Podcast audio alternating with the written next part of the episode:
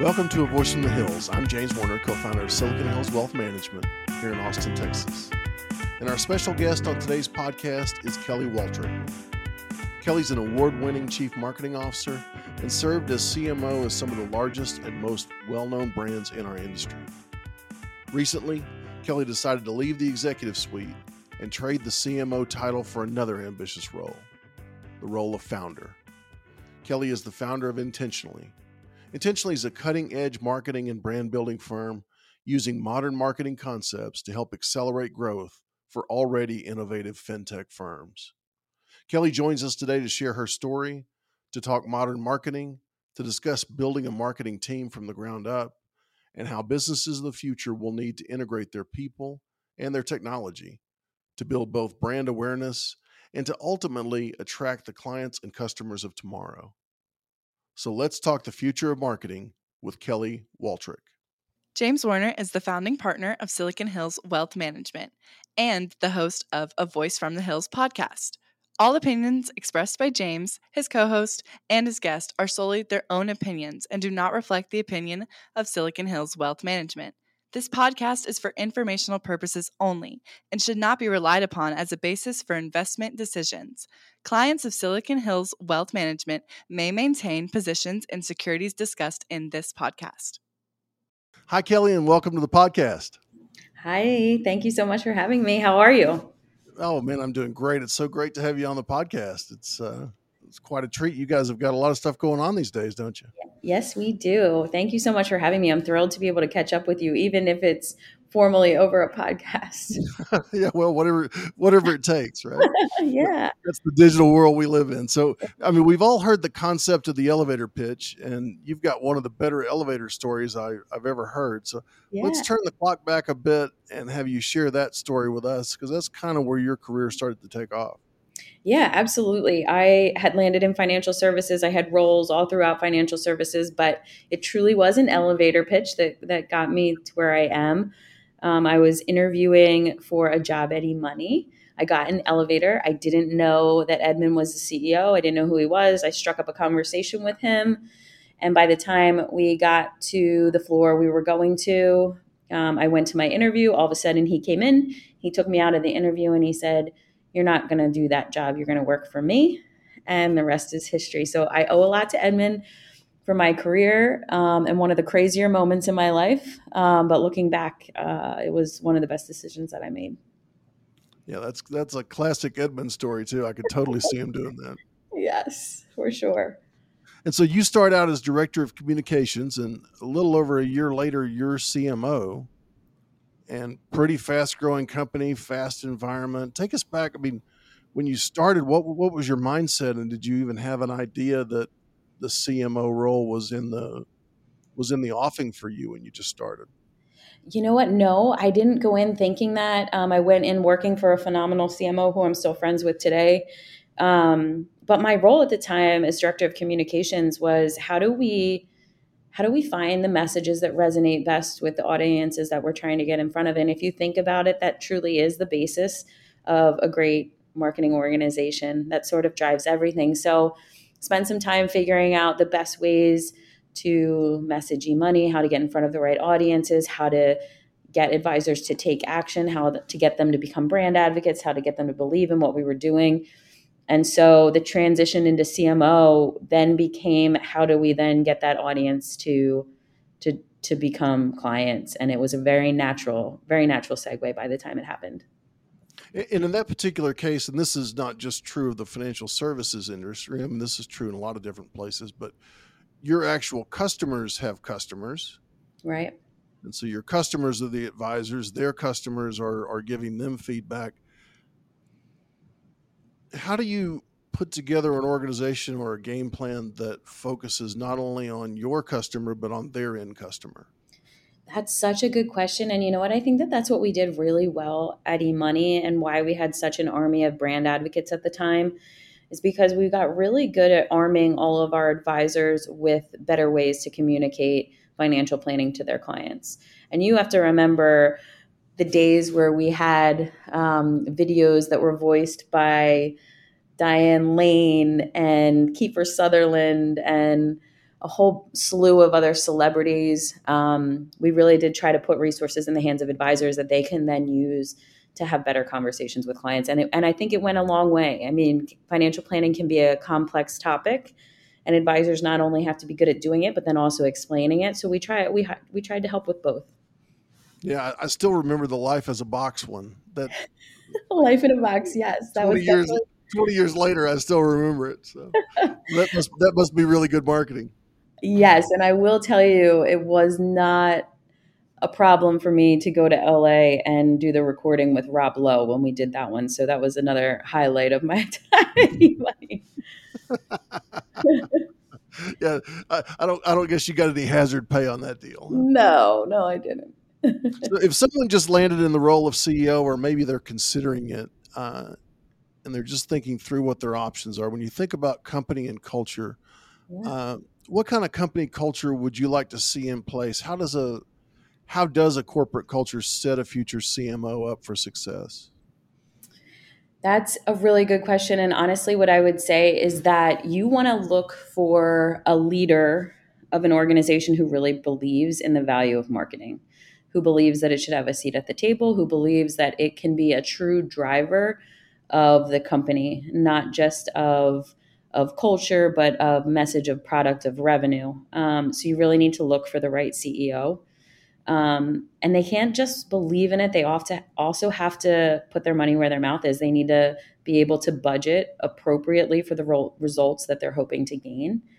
Um, so I think that the leader is one of the most important things, looking for the right CEO. Beyond that, you have to believe in the product, you have to believe in the tool and the value that it brings to the consumer um, in this case, in my career, to the advisor.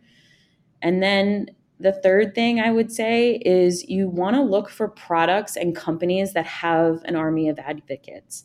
If you look at my career, I went to eMoney and then I made a jump to Orion very intentionally.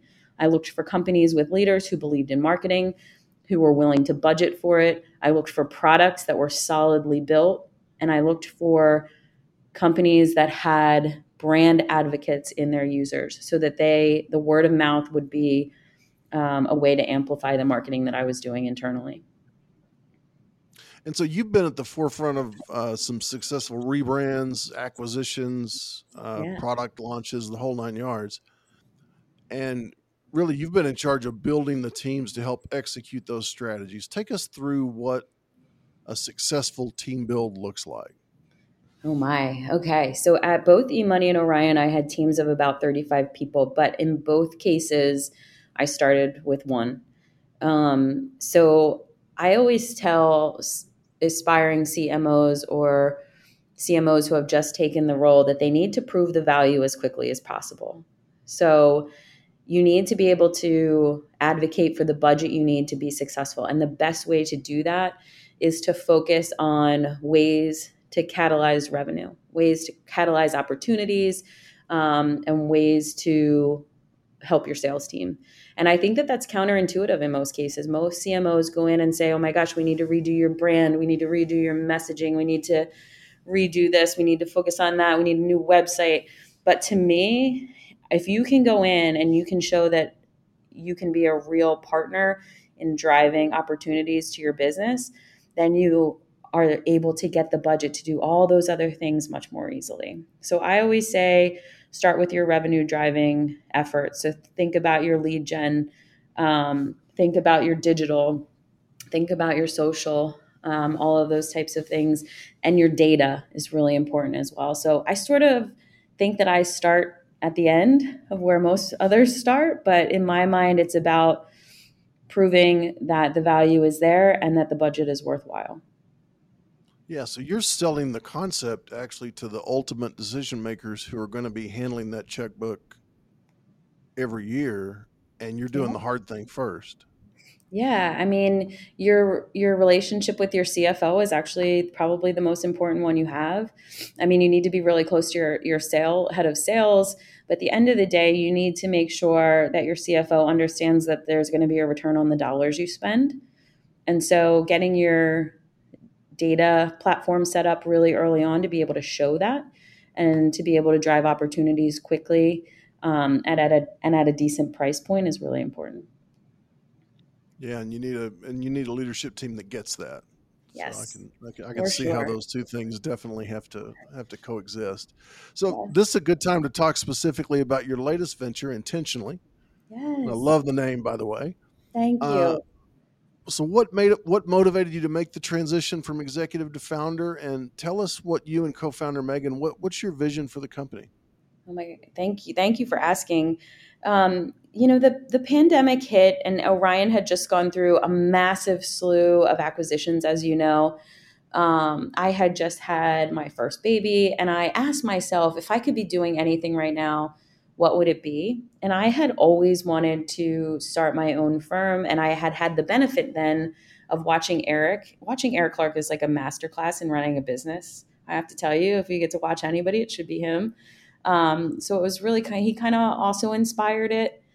Um, which, if I told him that, he probably wouldn't be thrilled. But um, so I just, I just wanted to bring. Maybe too, it may be too soon. yeah. Um, I wanted to bring more modern marketing to more firms. I think that, you know, there's lots of advisory firms, asset managers, you name it, that need marketing support um, for a lot of reasons. One, it's really hard to build a marketing organization with all the diverse skill sets you need to make it work. If you think about it, you need somebody in digital, you need somebody in social, you need somebody in content, you need somebody in design, and that's just the start of it um, to be effective. So for a lot of firms, that's just not feasible. And then if you layer on the fact that you need industry context because this industry is so nuanced and the fact that it's hard to find good talent, I just decided it was a really good time to provide an outsourced marketing model to firms where they get access to all of those skill sets at once with folks who understand this industry inside and out um, and at a price point that is reasonable enough that we can show value quickly, like I said and prove that the dollars are worth spending. So let's talk about let's back up and talk about modern marketing for a second.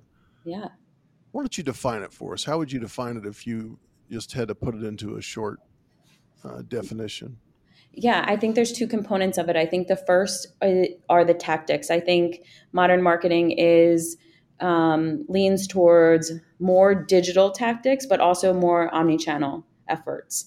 And then from a more overarching perspective, I define modern marketing as being responsible for generating revenue. I think this industry is so stuck in the past in terms of, oh, marketing makes our pitch books and our brochures. Whereas I, you know, maybe it's because I come from a SaaS background, but I, I like to make sure that there is a really strong correlation between the efforts of the marketing organization and the growth of the company.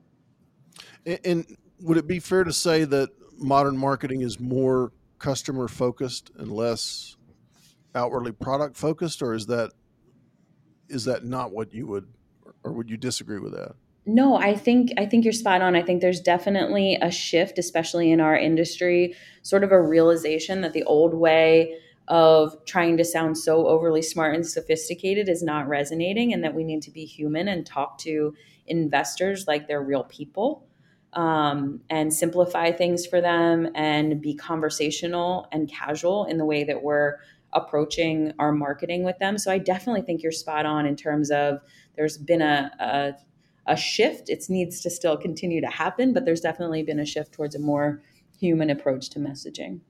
And how important is receiving feedback throughout the process? Uh, Everything. When, when do you when do you ask for it? and how do you decide what to take seriously and what might just be noise yeah that's a great question too i we let the data make decisions for us i think that marketing is such a mix of creativity and analytics um, you have to be really creative in your approach but you have to let the analytics tell you if it's working or not so we try to make sure that everything we do to the extent possible is measurable so that we can quickly pivot um, quickly evolve, quickly adjust if what we're doing isn't working. So, so honestly, the answer to your question would be just to be staying on top of the data and the right data.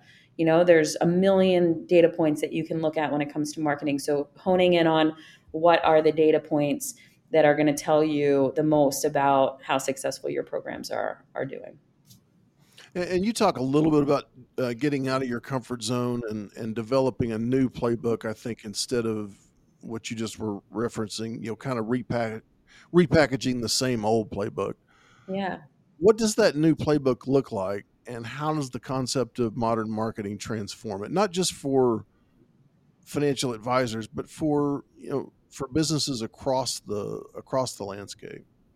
Yeah, you know, I always tell organization my whole career I've told organizations that I've either worked with at intentionally or firms that I've been the CMO at or even firms that I've interviewed with that a good marketing leader or a good marketing function changes your whole entire business. It's making your product teams deliver things when they say they're going to deliver, um, that do what they say they're going to do. It makes your sales team accountable to converting the opportunities that are handed to them. It makes leaders, CEOs accountable to being the thought leaders that the marketing team is saying that they're they're being. So I really think that the right marketing leader at an organization and this is this is a big job to fill is essentially a catalyst for personal growth in the entire organization.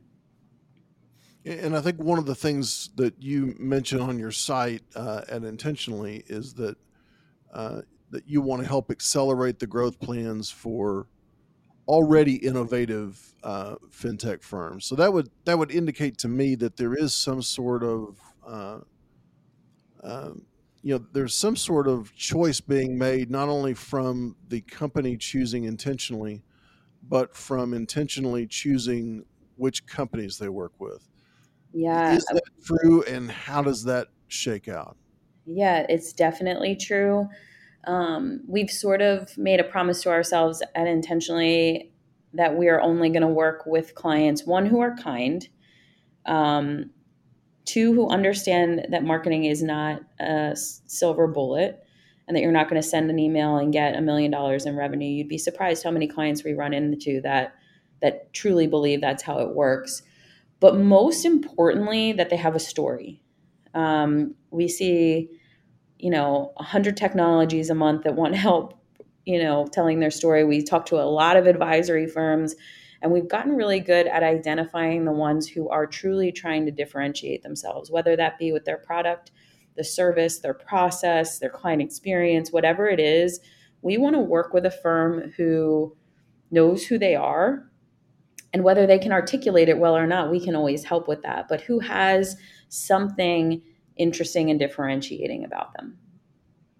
Because it's really hard to market a firm that doesn't have that so if they if they don't have a story that that you can help them tell a little bit better then that's uh, that's kind of a that's kind of a sign that maybe they don't have the right product or the right leadership team or the right uh, you know suite of services whatever it might be.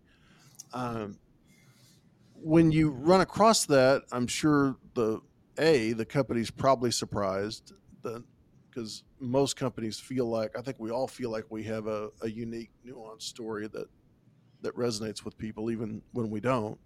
Yeah. So I'm sure there's a little bit of a shock and awe when you say, you know, there's no story there. Uh, yeah. How do you how do you send them down the road with a little bit of feedback that might help them get back on track? Yeah, you know, I actually run into this a lot and I try to be really kind about it, but we I have a lot of businesses come to me and say, you know, I am building this or I'm launching this or and I say to them, and I, I have the benefit of the role that I'm in and actually in the role that I was in at Orion too, to see the industry as a whole and know a lot of the different players. So I just kindly ask them, well, did you take a look at this technology or did you look at this company or how are you different from this company? And I just give them some um, a push in the right direction to go back and sort of reevaluate what they're saying in terms of being the first or the only or the best because a lot of times I find that leaders and founders have blinders on to what they're building and don't maybe see the bigger picture. So I do, you know, I just wrote my wealth management mid-year outlook or end of year outlook about this that it's not the job of the marketing team to differentiate your business you need to have a differentiated business that your marketing team can then promote. So I think that's the job of leadership teams is to figure out where do they fit into the broader landscape? How do they compare competitively? and then give that those insights to the marketing team to then be able to do what they do best. Wow, that's good advice. So now we met on the eMoney Advisory Board, I think, originally.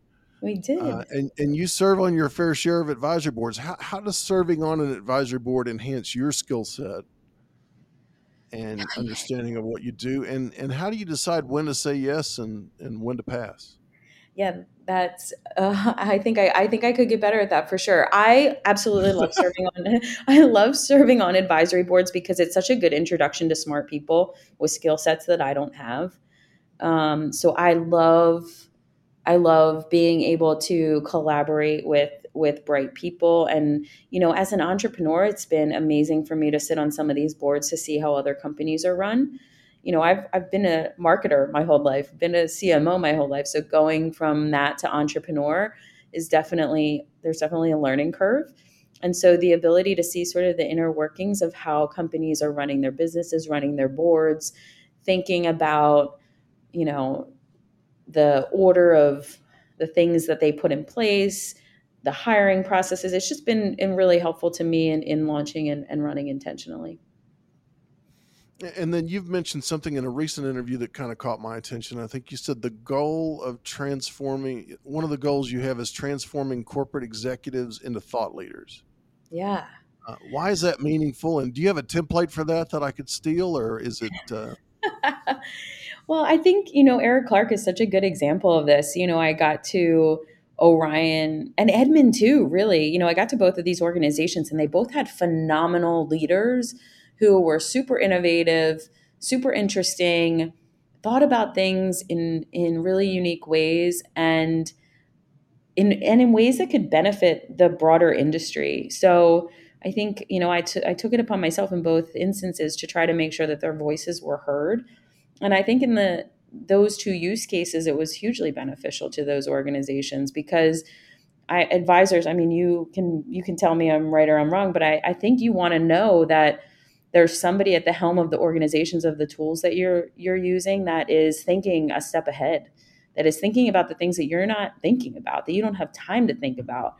And you want to know that somebody is is out there on your behalf um, ready for the next thing that's going to come down the pike. So i think making those two leaders thought leaders amongst many other executives of both of those firms but those two come to mind as as the two best examples and so, as somebody, it's hard to transform someone's personality. So, knowing knowing Edmond and Eric, I mean, yeah. you didn't have to transform their personalities. I mean, they're already, uh, you know, they're already larger than life in their own in their own way. Yeah. So, in that way, you just have to kind of direct the public to see what you see.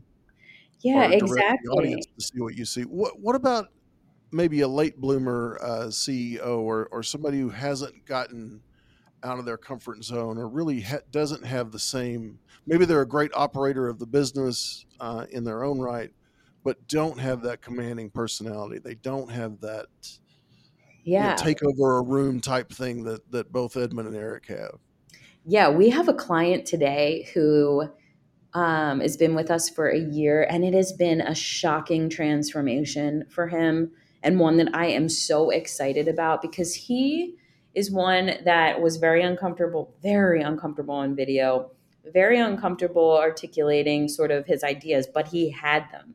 He had a ton of amazing ideas and he was really good at tying this industry to pop culture, to history, to all kinds of interesting things that catch attention. Um, so I, our company, you know, our team at Intentionally has gone through an effort to turn this um, this leader of a small hybrid RIA into a, a thought leader that is driving recruitment to his firm at a unprecedented pace and it's awesome to see because he's definitely someone who started at zero and has worked his way up to becoming a thought leader well, that's cool. I'm going to sign an NDA with you so you can give me that name off offline. I will. I would love to. It's such a it's such a good example. I I wish I could say his name, but I I don't know if he would he would appreciate that. But hmm. he's um yeah, we have a couple of examples like that, but I think it's all it all comes down to having a point of view, right?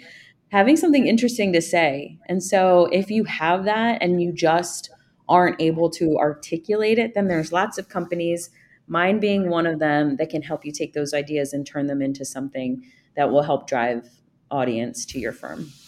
And what are some of the missteps that you see in that regard, where, where, you do have a where you do have a CEO that has those interesting qualities? They they do connect things that most people don't connect. They do have concepts that are interesting, but for whatever reason, they're the way that they share it, or who they share it with, or how they incorporate that into their business just doesn't. It, it just doesn't catch on. What what do you? How how does that happen, and why? You know, the biggest thing I see is people wanting to be overly promotional. I think people equate being promotional to driving results. And in reality, people want to relate to you. They want content that's interesting to them. They want content that they is usable and practical to them.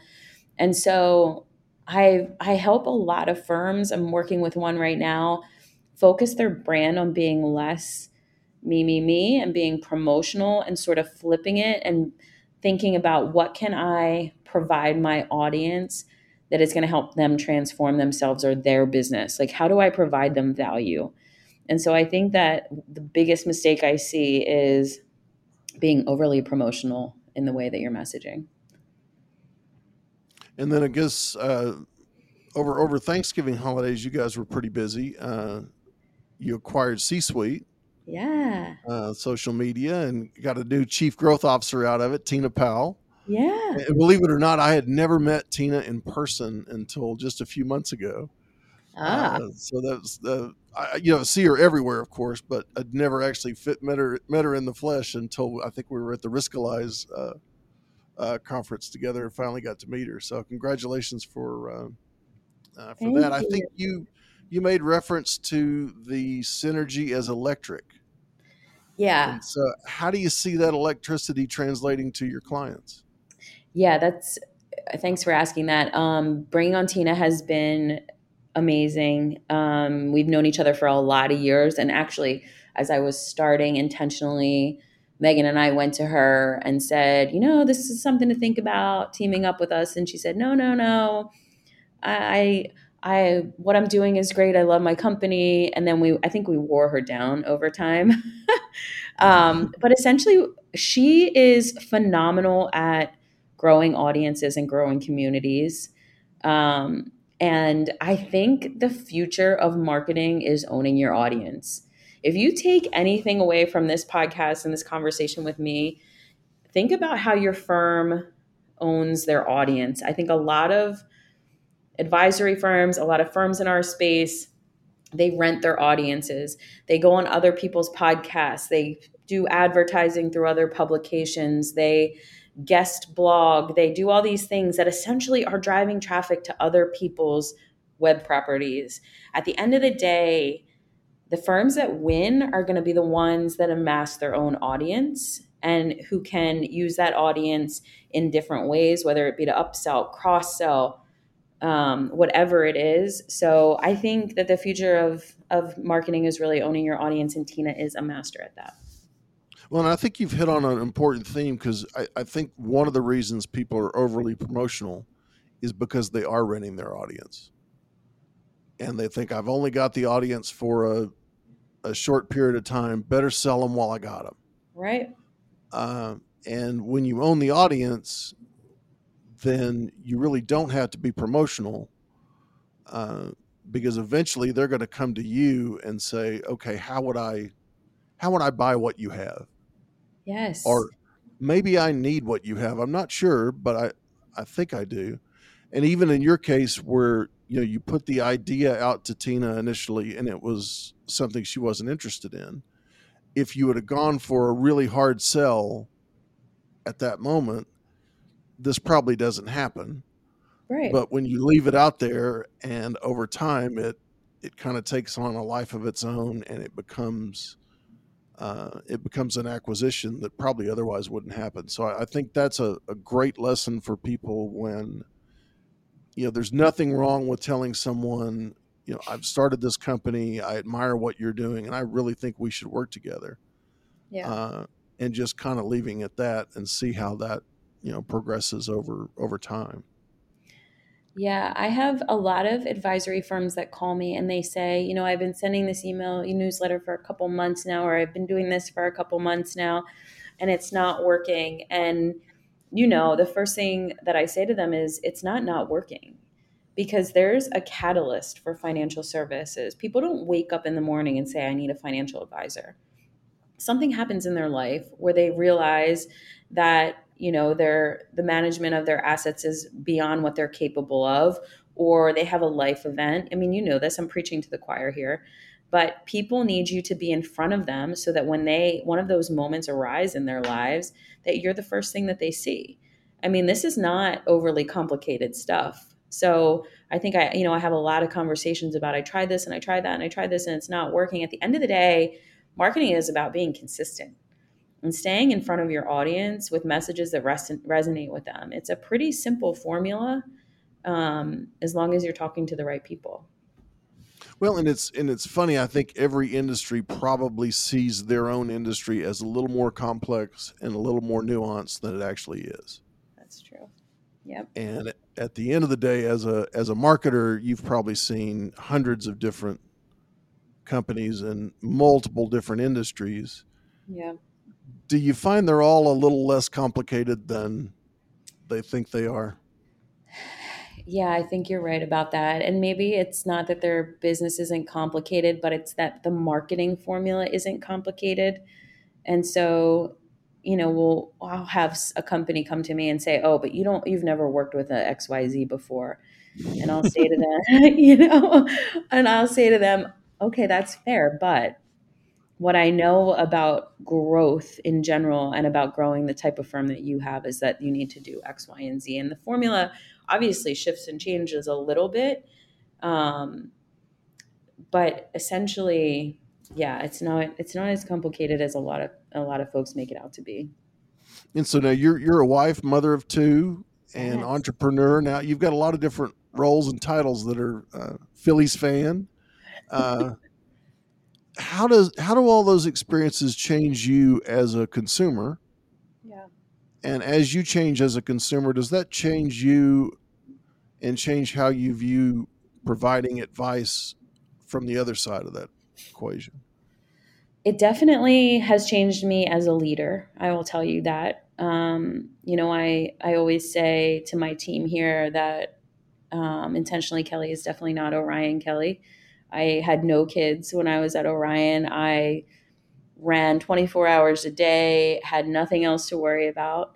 Um, and now prioritization is the number one thing I have to worry about in my life. You have to be super efficient when you wear a lot of hats, right? Especially being a mom um, and having aging family members. So I think it's about using your time more wisely. So I don't think it's I, I don't think it's that I get less done in a day. It's that I get the right things done because I have no other choice. and and as a consumer, I would say yeah, I think that it's made me realize not that I didn't already know this, but that having the attention of the consumer at the right moment when they're ready to make a decision is so important because people's lives are busy and they have a lot going on and everybody's wearing a lot of hats and you just never know what's going on in someone's lives so so being present at the moment that something they have a need is just that much more important now that I have this perspective. So if if I had to rephrase that for you, you've got to own your audience and you've got to be there in that decision window with an actionable way for for them to move forward. Exactly. You got it and try not to be too pushy in the process. Exactly. I like it. I like it. So let's uh, let's put yourself in the mythical CMO chair again. And if yeah. I could only tell you, you're evaluating taking a, a, corporate executive role, marketing role with a with a company. I can only give you three metrics of that company. I can tell you three things about it for sure. I can only tell you three. What three do you need to know to decide whether this is a good job to take? Um, I need to know your NPS score. Okay.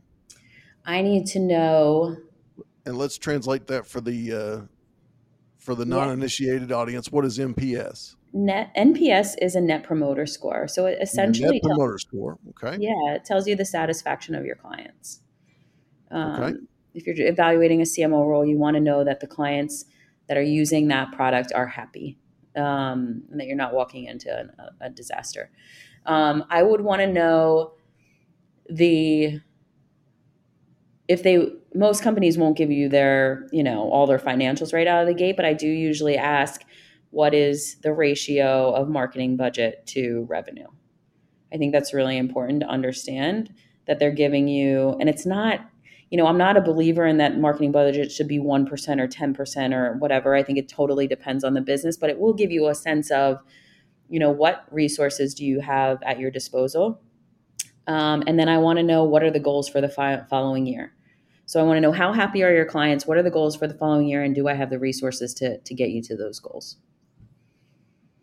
Wow, that's a good list. I like it. Hmm. Uh, all right. So, final thing. Let's get back to the elevator. Yeah. If you could take a ride up that elevator with your younger version of yourself, uh, what would you tell her? What advice would you give her? Oh my gosh. I would say everything happens for a reason and enjoy the ride because I am really appreciative for that moment. Um, and all of the ones after, I've had the, you know, I've been lucky enough to work at two amazing companies and now to be running my own and working with clients that I adore and teammates that I adore. So I would say buckle up and enjoy the ride. Oh, I like it. I think you just came up with the uh, title for the podcast.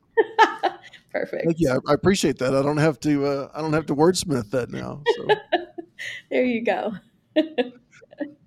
well, Kelly, thank you so much for joining us and spending a little time with us. Uh, best of luck on everything that you're doing with intentionally. Thank you. I really appreciate you having me. And that's a wrap for this episode of A Voice from the Hills podcast. We hope you enjoyed today's episode. And for access to this episode and all prior episodes, you can subscribe to A Voice from the Hills on Apple, Spotify, or wherever you access your podcast. You can follow A Voice from the Hills and Silicon Hills Wealth Management on social media to gain access to all of our content. And we've also rolled out a new mini pod called The Stream. The stream is going to highlight timely updates and information and introduce important ideas and concepts in short but impactful three minute micropods.